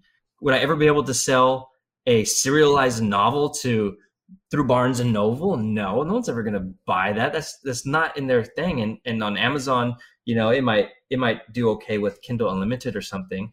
Um, but anyway, that's why I'm really interested in manga and anime, because uh, I don't have the numbers in front of me, but in the last three years alone, manga and anime sales have gone through the roof, like a significant percentage increase. Uh, you'll see that at, at stores, uh, Barnes and Noble specifically too, uh, sci-fi fantasy is being removed from the front of walkways and put where comics used to be, and manga is being put in the front, and those shelves are increasing by like forty percent capacity. Uh, and you go into Hot Topic, it's manga and anime everywhere. Like seventy percent of their junk is manga, anime. You go into Spencer's at the mall, and all of these stores, uh, Target, a whole wall for, full of anime, manga stuff. Like every store, every, like this, it's increasing. It is that that market is here, and because the independent uh, publishing market's so free right now, you can do whatever you want. Um, and so I'm I'm playing around with some of those ideas, um, and. Uh, This particular novel I just finished uh, actually has, it's very fast paced, like Japanese literature. Um, and like my Last Hacker series, which a lot of people really like, is very fast paced. Um, whereas, you know, some stories you don't get very far. Like I, I read recently um, Way of Kings by Brandon Sanderson, and it was like three hundred thousand words. And literally in three hundred thousand words, a guy gets out of slavery, discovers who he is, and that's it. That's that's like that's what happens in three hundred thousand words. And it, it, it's a great book. It's got the slow burn, but like I don't write like that. Um, and Japanese literature is the complete opposite of that. So things anyway, get that's, started. That's what I'm prototyping out. I yeah. can understand that, because I, I think I even saw that somewhere, even on your um, posts, where it's like a lot of fantasy novels. It's like, oh, you know, just just get past the first one hundred fifty pages, and you're gonna you're gonna see yeah. something happens. Something yeah. happens. Trust me. And it's yeah. like, well, maybe that's a little too long. Oh, so that's fascinating, actually, to me, that it's it's not just the the the the manga or anime itself, but also its delivery method. Essentially, like it's it's method of yes. breaking it up into smaller pieces and stuff. Oh, it works because of the delivery method. Wow, I had you know I didn't even realize. That's amazing. No, it's true. Uh, I like it's my I don't read a lot of manga, but my my favorite uh, is Lone Wolf and Cub. I don't know if you if you know that one or not. I'm not it's familiar a, with that one. No. It's an older one, samurai story. It's it's a it's a legendary one if you're into that. Um, it's uh, Kozurei Okami in Japanese, and um, essentially it's that. You know, you've got this. Okay, this these things happen to this samurai at the beginning. You know, uh, I, I, you might have heard of the movie Shogun Assassin or something yeah. like that. Like that. That's actually just a kind of a cut up English dubbed version of Lone Wolf and Cub. Okay. Um, because that was a series, uh, black and white series they made. Um, anyway, sorry. It's about the samurai. He's traveling the world with his very young son. Um, as a Ronin, trying to get uh, revenge, essentially, for the death of his his wife, because uh, they had come to assassinate him, and now he's and they he, the, basically this guy includes all this stuff from Japanese history during that time, um, but essentially that's it. He just goes from place to place, kind of taking you know taking on adventures and whatnot. It's not necessarily about whether he reaches this goal or not. Right. Um, right. It goes in that in that way, and it's just in you know I have the omnibus collection of it. I think it's one of the best comics in general, whether you want to call it a manga or not. Like, in, put all comics into it, it's one of the yeah. best there is. But having it be that it's in these small uh, things, you're like, okay, there's one story, and it's like, okay, well, what's the next story? Yep. I want to know what happens to this guy. How far does he get? And there's an overarching path, you know, that eventually we get somewhere with it, but. It didn't happen immediately, but also something always happens, and it happens to him. It happens about yeah. him or his child, you know? Yeah. And it's just about values, essentially, uh, more than anything else. And you're connected to the character, right? Because you're like, I want to know what's next with this person. You know, it could go on forever, you know? Because essentially, like in a lot of Japanese stories, he will not do things the way that everybody else is going to do it, you know, or somebody else might run. He won't run. He, he oh, you could take advantage of uh, killing this guy right now. He's going to try to kill you. And instead he'll help him up, and then they'll fight like that. You know, he's like, well, no, I'm, yeah. I don't do like that. Or it might yeah. be the other, it might be the other way, you know, it might, cause he's a Ronin. He's like, okay, we have to take the demon road. So, you know, he's, he, he's saying we got to go, we're going to have to go wild here and not necessarily follow the rules. And then That's the that's the story there. So now it's it's really though what this character has decided and what he wants to do. So I think I could see uh, what you mean by that. Um, but that, that's, uh, sorry, I kind of went off on a rant there because it's, it, I just that's thought great. It was really interesting that you, their delivery method is what, I mean, you seem to be able to focus in on what works for things. And also this is interesting too, because you didn't want to do what is essentially in a way artistically bankrupt for you. Like you could put out a bunch of these novels that are tropes in a genre and then be the McDonald's, right? But that's not really exciting to you, I think. Is, does that, is that what I'm hearing? Um, is that you wouldn't really want to do yeah. that because you're just, okay, yeah, you could make one hundred thousand dollars a month if I did that, but am I really, you know, you, you could also lay bricks or you could also, you know, buy real estate or something then. Yeah. Yeah. And, and I mean, I have the advantage, you know, of, of not having to worry really quickly about, you know, making a bunch of money from all of this. Um, cause like even from the Kickstarters, everything I, I made from that, I put back into this business, this thing that I'm doing here. Um, and so I, I just, I'm, I'm more interested, I'm more interested in doing what I want. Um, and sometimes, sometimes it's easy when you start something new because you see everybody else doing things certain ways. Um, you know, you want to fall in, in line because that's what's best practice. And those guys are right, you know, they, they're in, in what they do. Um, and, uh, but you know, I remember I had, in this particular Facebook group, I had posted on there, like, guys, this is the kind of approach I want to take. I notice you guys are saying you want to do this and this, tying people to the, the, the genre, the tropes, but I want to attach people to me. And like everything I just told you right now, I po- I did that in a Facebook post saying like, you know, what, what do you guys think? Why wouldn't this work? Why don't you guys ever talk about doing it this way? And literally everyone just ripped me apart saying, no, that's not going to work. Who do you think you are? They, someone literally said, who do you think you are? Stephen King or Neil Gaiman? Because if you're not amazing like them, you don't even have a chance in this fight of being that person that you want to be. Because I, I had mentioned, well, there's other authors where, you know, it doesn't matter if Stephen King writes horror or sci-fi or like a, a comic, people, or like, you know, The Dark Tower, which is like um, like a, a urban fantasy, you know, um, people come to him to read his words. And they said, well, that's not you, you know, we're, you know, these people are great and amazing. And I was just like, and then when they said that, it, it triggered in my mind. I was like, I understand now. I'm in the wrong place. I'm in the wrong place for what I'm trying to accomplish. Um, I understand they have their ways and that's fine. The independent publishing in that type of sense. Uh, and then on the publishing side too, like even when I'm like working um, with this New York Times author, you know, they have told me, you know, things that will work for a publisher and things that will not. Like they'll say straight out, say, no, they're, they're going to throw your book away if you write that uh, because that's not what they're selling. And I don't want that either. Like I'd like to write what I would like to write the way I would like to write it. Um, and you, you can't do that unless you build an audience, unless you, you know, you're, unless you're in it for like the long haul, you know, it can be very difficult because then you won't sell your book. Right. Um, but I'm trying to build, I'm building an audience, um, and, and so that allows me to do those things. That makes sense. In, in terms of building the audience, um, I've noticed that you, you seem to want to create an experience for the people that are, are, inter, are interacting with your work. I noticed that like, like, like the story on TikTok where yes. you're going to be face to face with them, um, even, uh, with your app.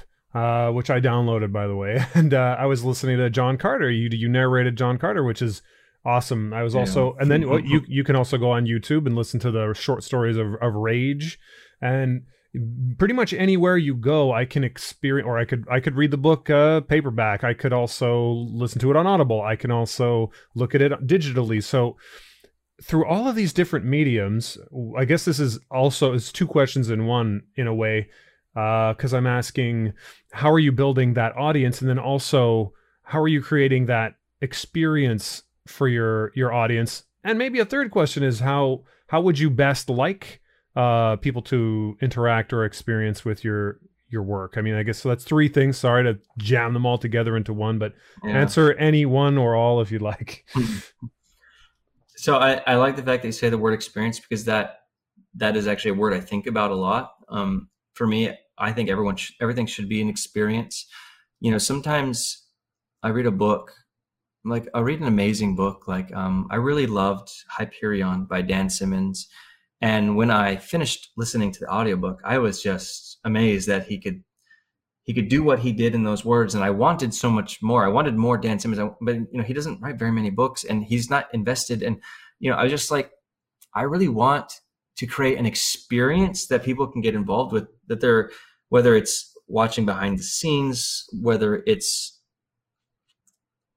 books or samples of things that I'm writing or creating, letting them be part of the process. Um, and, and I'm still figuring that out. To answer the other question, you know, like I'm, I'm, I'm figuring out which mediums and which platforms. YouTube is a complete failure. Yeah, I've got like seven hundred subscribers, but I still can't figure out YouTube, um, you know, because what I want to do is not working on YouTube. Um, and so, and that's another, that takes a lot of time as well too. And so figuring all of that out still is, is, is part of the process. Um, you know, I have this app called the Wahlbeck app where you get unlimited sci-fi fantasy stories. And I, I have this idea, this, this dream that, you know, we can find um, independent authors who need help getting their work out, getting it produced in audio format. Um, because, you know, creating an audiobook can cost you upwards of at the, you know, for a, reasonable narrators, like five to seven thousand dollars. Of course, professional narrators can go up to twenty thousand um, dollars, and depending on the deal, they can take a cut of your royalties as well too. Um, the super famous people will do that sometimes, um, and so it's it's very hard. And so like, I had this idea of getting people's work into audio format uh, at a reasonable cost. Um, so, but I, it's you know I'm testing these things out. Um, you know, I'm testing out different experiences for me, like making those trailers and, and TikTok, like these movie trailers, these book type trailers, you know, it's an experience. Like even my, my, um, Kickstarters, if you watch the videos at the beginning, like they're like exciting, full of energy and, you know, like almost like a movie. And so, um, everything for me is an experience. Like I have to make sure I'm having a lot of fun doing it. Um, and if I, I feel like if I have fun with this process, then other people would have fun with it too. Um, so, uh, everything I do is kind of selfish in a sense too, because it has to be really fun for me. And I like experiences. Like I, you know, I went and saw Jurassic Park the other day and I drove an hour so I could go watch it in an IMAX, you know, uh, because I wanted the best sound, uh, you know, I want to be able to like feel it. Um, and so I try to be very mindful of things like that. So yes, ex experience, I'm still figuring things out. I don't have all the answers. I know that TikTok is really starting to work for me. I'm going to be putting all my focus on that, all of my focus on that, um, in, in those stories that I'm posting there. Um, because, uh, oh, also I, you know, I, I get emails, I add it up all the time too. So if you click my link in my bios, there's a little email form, even that form alone, you know, is getting between ten and fifty new people every single week. You know, I've got an email list of about five thousand people.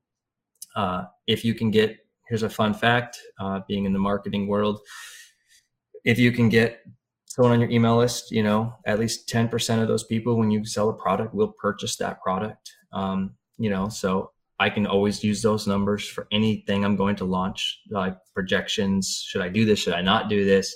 Um, you know, so I really focused on growing that list. Uh, I'm not doing any paid ads for that right now. I have in the past.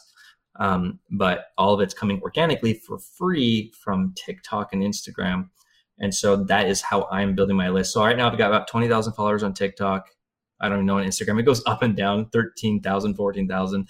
And then, um, and then about five thousand people on my email list right now. And, uh, you know, it's, it's growing.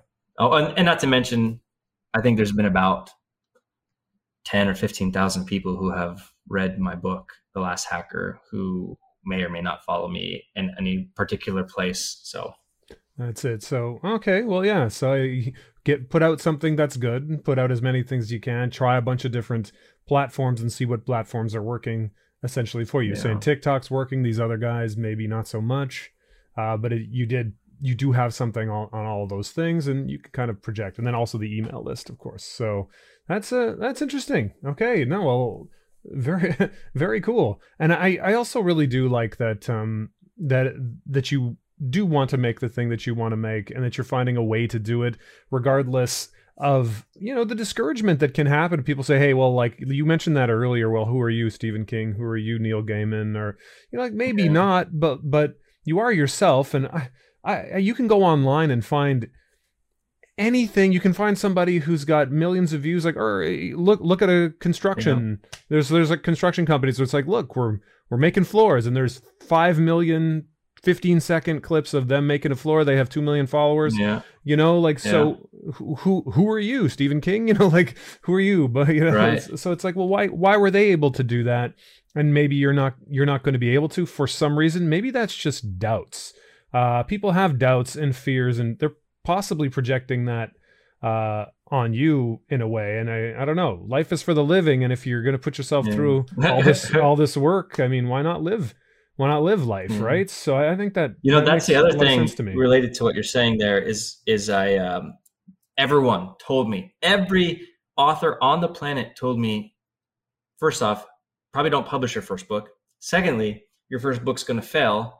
Third, don't expect to make any money at all on your first book, because you need between three and ten books, you know, to really have success. And I rejected all those ideas out of the gate. I literally, and you, if you don't have confidence, like, those things are hard. And I have experience with my business, but like, everyone told me, your first book, don't expect anything. Don't make it a big deal. Don't do anything. And I, I rejected all that. I was like, you know what? I want to sell my first book. I, I'm going to publish it, and I'm going to sell it. And I'm going to do that no matter what. And even right now, I have, okay, so I only have one book published, one book published, you know, and um, that book, let's see, that book, let me just do some math here. That book has made like almost forty thousand dollars, one book, my first book. And it wasn't because It wasn't because I was extra smart or extra great writing or anything. Like, I just rejected, I rejected the narrative, you know, to what you're talking about. People talking about doubt, having doubts and things like that. You can literally do whatever you want. And of course, the next book uh, did a Kickstarter as well too. And um, anyway, like, you reject all that stuff. If like, just do do whatever you want, you know. And and as long as you have confidence, confidence is key. But everyone will everyone will tell you what what not to do. Um, you know, they, everyone has it, it, their advice to give. And, you know, I, I'm, I'm definitely of the opposite opinion. Like, do whatever you want. And if you do it with passion, like, like it will work out for you, especially with today's openness of, of everything. That makes a lot of sense. And I'll, also, it does kind of make me think that if you were, okay, don't think that it's going to work. Don't think that it's going to be the, well, then what are you aiming for here? Like, how is that a goal? Right? Like, it's difficult. Like, yeah, no, I do. I'm writing this book because I want to sell this book. Yeah. I want people to read it. Um, but oh, don't worry. They're not going to, and don't feel, well, then what yeah. about the next one? What am I doing differently? How? Yeah, that does seem yeah. like it would be and a difficult plan. And you always get better. Plan. You always get better. If it doesn't work out as well as you want, that's okay. You can keep getting better. Like, but to like throw it all out the window before you even, even published, you know, and, and, and I had another call with another New York Times bestselling author who gave me that advice at one point. Like, honestly, don't don't pub, don't put your first three to five books out there. It'll it'll ruin your reputation. It'll ruin your your name for when you actually get good. And like, they hadn't read my stuff, but that was the advice they were giving. And I was like, well, I reject that too. I just reject that. I don't I don't agree with that at all. Um, you know, that makes sense. Whatever. I, yeah. No. Well, why not? But at, at the same time, too, I think a lot of people who are in particularly artistic fields, I think maybe that's where some of your your strength comes from in terms of, I know you've mentioned a few times, like, hey, look, I've been an entrepreneur. I've run companies. I have some confidence that I'm going to be able to make this work. Uh, a lot of people who start in writing, they're doing this because right. it's like it's they don't actually have that confidence. They do have a lot of doubts. It weighs on them. They're, especially on those days where you write something, you kind of know it wasn't that good. And you know you're going yeah. to be going back and rewriting it. I've had that once where I wrote a first draft of a book in about thirty days, and I uh, I just so I was like, okay, I think I'm going to rewrite the f I, chapter one, two, and three are good, and then everything up to chapter twenty, mm-hmm. I, I think I'm going to change, you know. And most of these characters aren't going to stay because I don't really like them, you know. And that happens, and you're yeah. thinking like that can hit you a little bit, make you feel doubts, it can make you feel fears, and you can feel like not as confident as maybe you should feel. Is there Uh, are there any ways that you handle doubts and fears and stuff like that? I, uh, what's, what's your, what's your take on those things? Yeah. Well, I think if you can change your mindset that failure is critical to success, you know, then everything changes for you. Like, it's why I tell you, like, when I'm in these weekly clubs and this author just tears me to shreds, like, I'm like loving every minute of it because like you have to experience, you have to experience failure, like in order to really have success. So like, you should like totally embrace that stuff, like embrace, embrace it all and just let it, let it be what it is. Let it be that failure. Um, and you know, for me, like there's times when I, I cringe on some of those chapters and, you know, I come back and I was like, you know what? I, and I have like a beta reader read something and they don't say anything. They're like, oh, this was amazing. And, you know, I'm just like, you know, I, I try to, you know, some people are more perfectionists than me. I'm not a perfectionist. I'm, I'm of the mind, mindset of, you know, get it something seventy percent there, you know, and like, you're really at a good spot because it's really easy to perfect things over and over and over again. Um, and so like, just out of the gate, if you're like getting into writing, like just know you're going to fail and you are going to suck at points. And like, I, I do too. Like I look at my first book, The Last Hacker, and compared to what I'm writing now, like I'm like cringe. Like that's what my kids say. They say cringe. That's a thing now. Yeah, yeah. Of course. um, I'm so, I'm so, I'm so cringe. Um, but it's, it's, it's bad. Like it's, but people, you know, what's crazy is someone messaged me the other day saying, this is the most amazing book I've ever read. And I read multiple books a month. And I'm like, what? Like some person went, said, read my first book, which I think is terrible now. Uh, and said, it's the most amazing book they have ever read. And they read books every single month. So, you know, your cringe may be somebody else's binge. Can I, oh, can I trademark that? Cringe is someone um, else's but binge. Like, uh, but yeah, so like, ex- just accept those failures. And, but so long as you're improving, right? Like we talked about learning, you know, mm. so long as you're improving, then that justifies the failures. If you're not improving, then that doesn't justify your failures. You know, like you have to keep getting better. Um, so like when I get, when I do get bad reviews and things like that, I, I like the ones that are reasonable, like I actually take to heart and I improve those things. And sometimes you got to step outside of yourself and the emotion and, you know, Uh, and, and sometimes people don't know what they're talking about. Like one person messaged me and sent me this terrible message about how this book is so ridiculous, so awful, and like all of these different things. And I said, uh, I said to my, I was like, well, I'm going to just talk to this guy. So I, ch- it was on, it was on Facebook Messenger. Like, it was like, they took the time to rip into me. I'll just take the time to talk about you. And I was like, well, I really appreciate your feedback. You know, I'm, I'll look into these things and, and I see what you're saying. And then he completely changed. He's like, actually, I'm sorry, I'm going through a really tough time right now. Like, actually, I've read this book twice. And I'm like, I'm like, okay, this person just said they hated my book. Well, they've read it twice. Um, you know, and then they talk about how they're going through some struggles and things, you know. And so, you know, take all that stuff with a grain of salt. Like, just take what you want out of reviews and feedback, improve, and embrace your failures and choose to improve on them. And, you know, sometimes... And I don't, you know, I make sure not to open my phone and look at reviews before bedtime or the first time I wake up. Like I literally like be like, okay, let's just take a gander on Goodreads or whatever and see what's going on. You know, I got to mentally prepare for some of that stuff too sometimes. But um, yeah, I, I enjoy failing because I know that I know that it means I can I can get better. You know, it's weird. Like I know it's a weird outlook. So that's I don't think that that's that weird. I mean, it's it's a thing that a lot of successful people tend to say is, you know, at least you're failing forward in, in a sense. That's a classic uh, thing as well. Is like if you, you're you're learning from those mistakes. I mean, I don't know anybody who's ever done, let's say, a martial arts class or weightlifting or anything like that where they weren't as good at the beginning as they were going forward, and it was through yeah. being told they weren't doing it correctly that it it helped. It's a little bit different in, in art sometimes because, like you say, there can be people that are telling you you're not doing it correctly when really maybe you're on the right track. So it it, it can get muddied that way, I guess. But I, I think I understand what you're saying.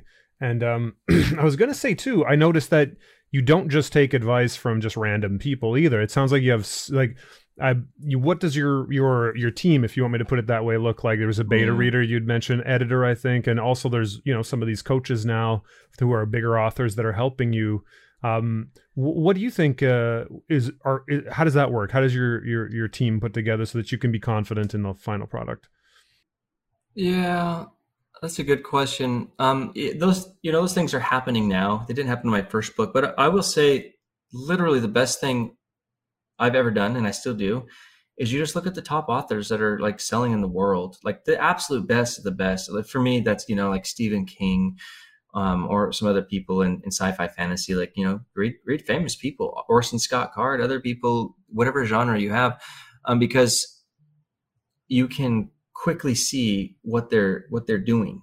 Um, right. And, and so for me, that's, that's had the biggest influence is like, how do I improve? Now, sometimes you can't see your own, even though you know something, you actually can't see your, your problems unless somebody says, okay, looks at your work um, and actually critiques it. So having someone to critique your work is really great. But the thing is about critiques is art is taste, especially writing. Everyone has their own taste. And so you have to, you gotta be careful. You gotta, you gotta know You have to know who you, okay, I'm going to say this. You have to know who you are before you decide to let people critique you. Because if you don't know who you are, you're going to feel down and everyone's going to rip you up. And, and, you know, you may not get to where you want to be. And so, you know, I'd be very careful about critiques because I I've tried multiple writing groups and when people gave me feedback and I don't agree and it was not useful. Whereas this, this group I'm in now, you know, I have someone who's way better than me, who's a top selling person, uh, you know, every, every Barnes and Noble you go to, his books are there and he's ripping me to shreds and I'm learning every week. Like I'm taking notes and all kinds of amazing things. Like I learn every single week that I wasn't getting from the other critiques, you know, um, people, you know, just be like, well, you know, you should do this and this. I'm like, no, I don't like books that do this and this. Like I don't like, you know, and so it's important to make sure you have the right people in your wheelhouse to support you. So yeah, the beta, beta read is fine, but even then, you know, I'll take their feedback and if I find problems, I'll fix them. But at the end of the day, like I'm still going to do what I feel right about. And that's what you should do too, as, as a writer too. So you've got to be careful with, with those things. Um, that's really true. Um, so right? just look, at the, that's nice. Look to the books, look to the books, look to the books, look at like, so it, it's sort of in a sense, modeling after the people who have already been very successful in this and that who everybody loves yeah. essentially and saying, okay, look, uh, these guys did it. I could do it. And what one man can do, I another can yeah. do, I guess. Yeah. Look at their styles too. Like, like Orson Scott Card, I'm, I'm reading his new book, Wakers.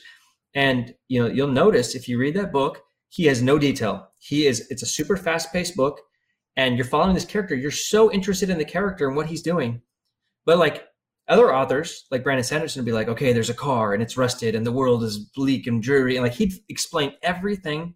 Orson Scott Card explains nothing. And Orson Scott Card has a class on writing, um, which I've taken. Uh, you can order it from his website. Um, it's amazing, phenomenal.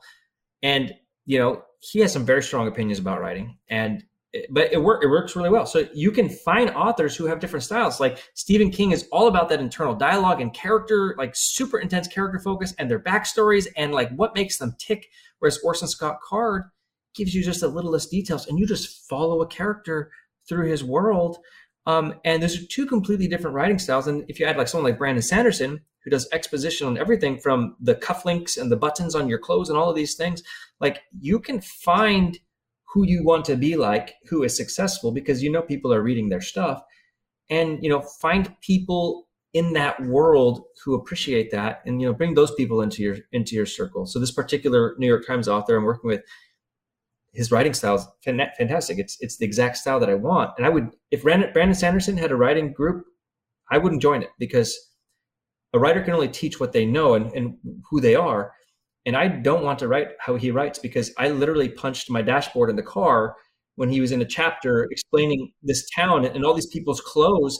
And I literally punched the dashboard and screamed because the chapter wasn't ending and I felt like dying. And like some people like that stuff. It's not for me. Don't bring those people into your group if that's not how you write, because they're going to tell you to do it a different way than you want to do it. Um, so you do need to also find the right taste, the people who are in that same taste as you.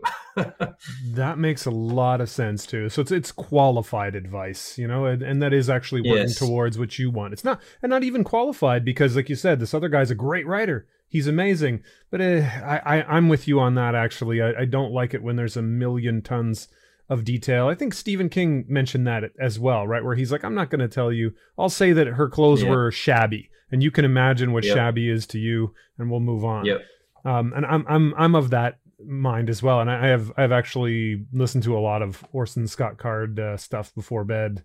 Uh, so I'm I'm a fan of that too. So I, I think I I know what you're saying there. But if that's not you, and you are the detail, let's do details and stuff, then maybe get that advice from that person. Yeah, oh, that's that's really cool. I, I, I it reminds me of a time too where I did take a writing um, course about revising, um, and I, I felt like that was a huge mistake. There was twelve people in the course. There were eleven stories about a sad girl that doesn't go anywhere. And uh, then my story about a Yakuza and an architect and two two different sides of the world who had, who were switching places uh, mentally constantly. And they were like, yeah, I guess this is okay. I don't know. Uh, maybe I was like, hey, guys, write a story where something happens. I get it. She's sad. What else? You know, so I, yeah. I, I think I think it's it. It's not that they were doing the wrong thing or that I was doing the wrong thing, but I was definitely in the wrong pond there. So. Um, uh, that's amazing. I know, like we're we're starting to run a little little long, probably for for what for for me. No, but um, I don't want to keep you yeah, too I, much. I gotta longer. go wrap up dinner and stuff here soon. Yeah, okay, we'll wrap it up. I actually have a few questions that I generally ask um, most sure. people. Um, it's just they're they're kind of rapid fire. So I, it, this is how I do it. So the, the first thing is art is essentially um, it, like in Japanese they call it bijutsu, which is um, the you know jujitsu is like a fighting style, or it, jutsu means uh, technique essentially, and bi is beauty, so it's the technique of beauty. So it's part of the reason why I even have this podcast. One of the spines of it is beauty. It's beauty, battle, and business essentially. Um, so what when you hear the word beauty, what does that mean to you? It just means whatever you want it to mean, really. Like so long as you are. So long as you are good with it, so long as it means something to you, um, if you can, because if you can drive it that way, then it doesn't, it doesn't, nothing else really matters, you know. So, uh, and not everyone's going to like like it either. So it, it has to mean something to you. Uh, otherwise, it may not mean anything at all. So that makes sense. So, and the, the the another question I usually ask is, what does it mean to be an adult or be mature? I might change that a little bit for you because you have. Uh, You have so many kids. Uh, what what does it mean to be a father? Could be another way to to put that. Is or is that involved in maturity or being adult, uh, that kind of thing? So, what to you does yeah. it mean to be a father? Being that you have such a large family, I'm I'm very interested in what your take is on that.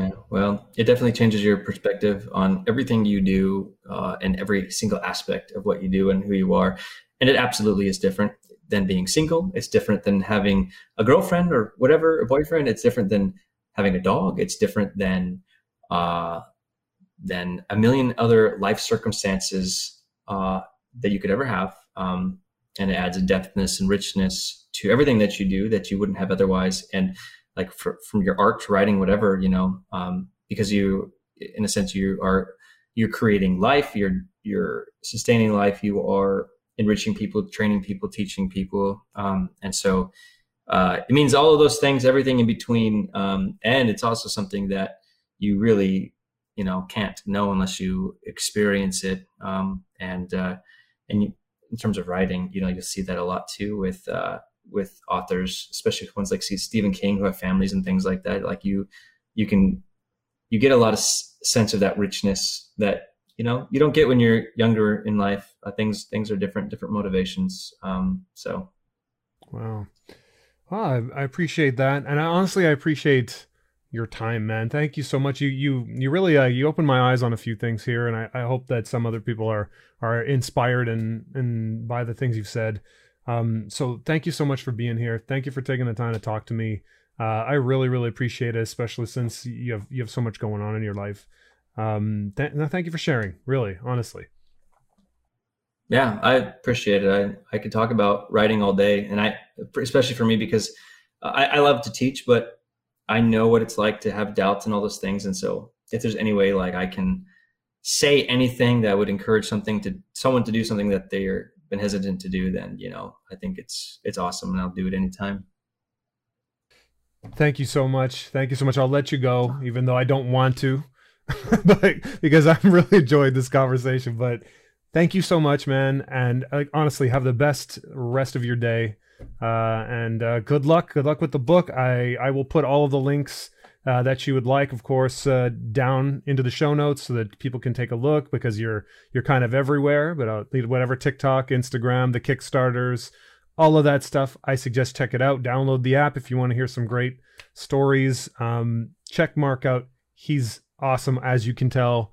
I don't even think I need to say that because you because of this conversation. Mm. So thanks again, man. I'm going to let you go, and uh, You know, thank you and welcome to the Ragged World. I usually say that at the beginning, yeah. but I'm saying it at the end. All right. Thanks. Thank, so thank much. you. Ciao, Good ciao.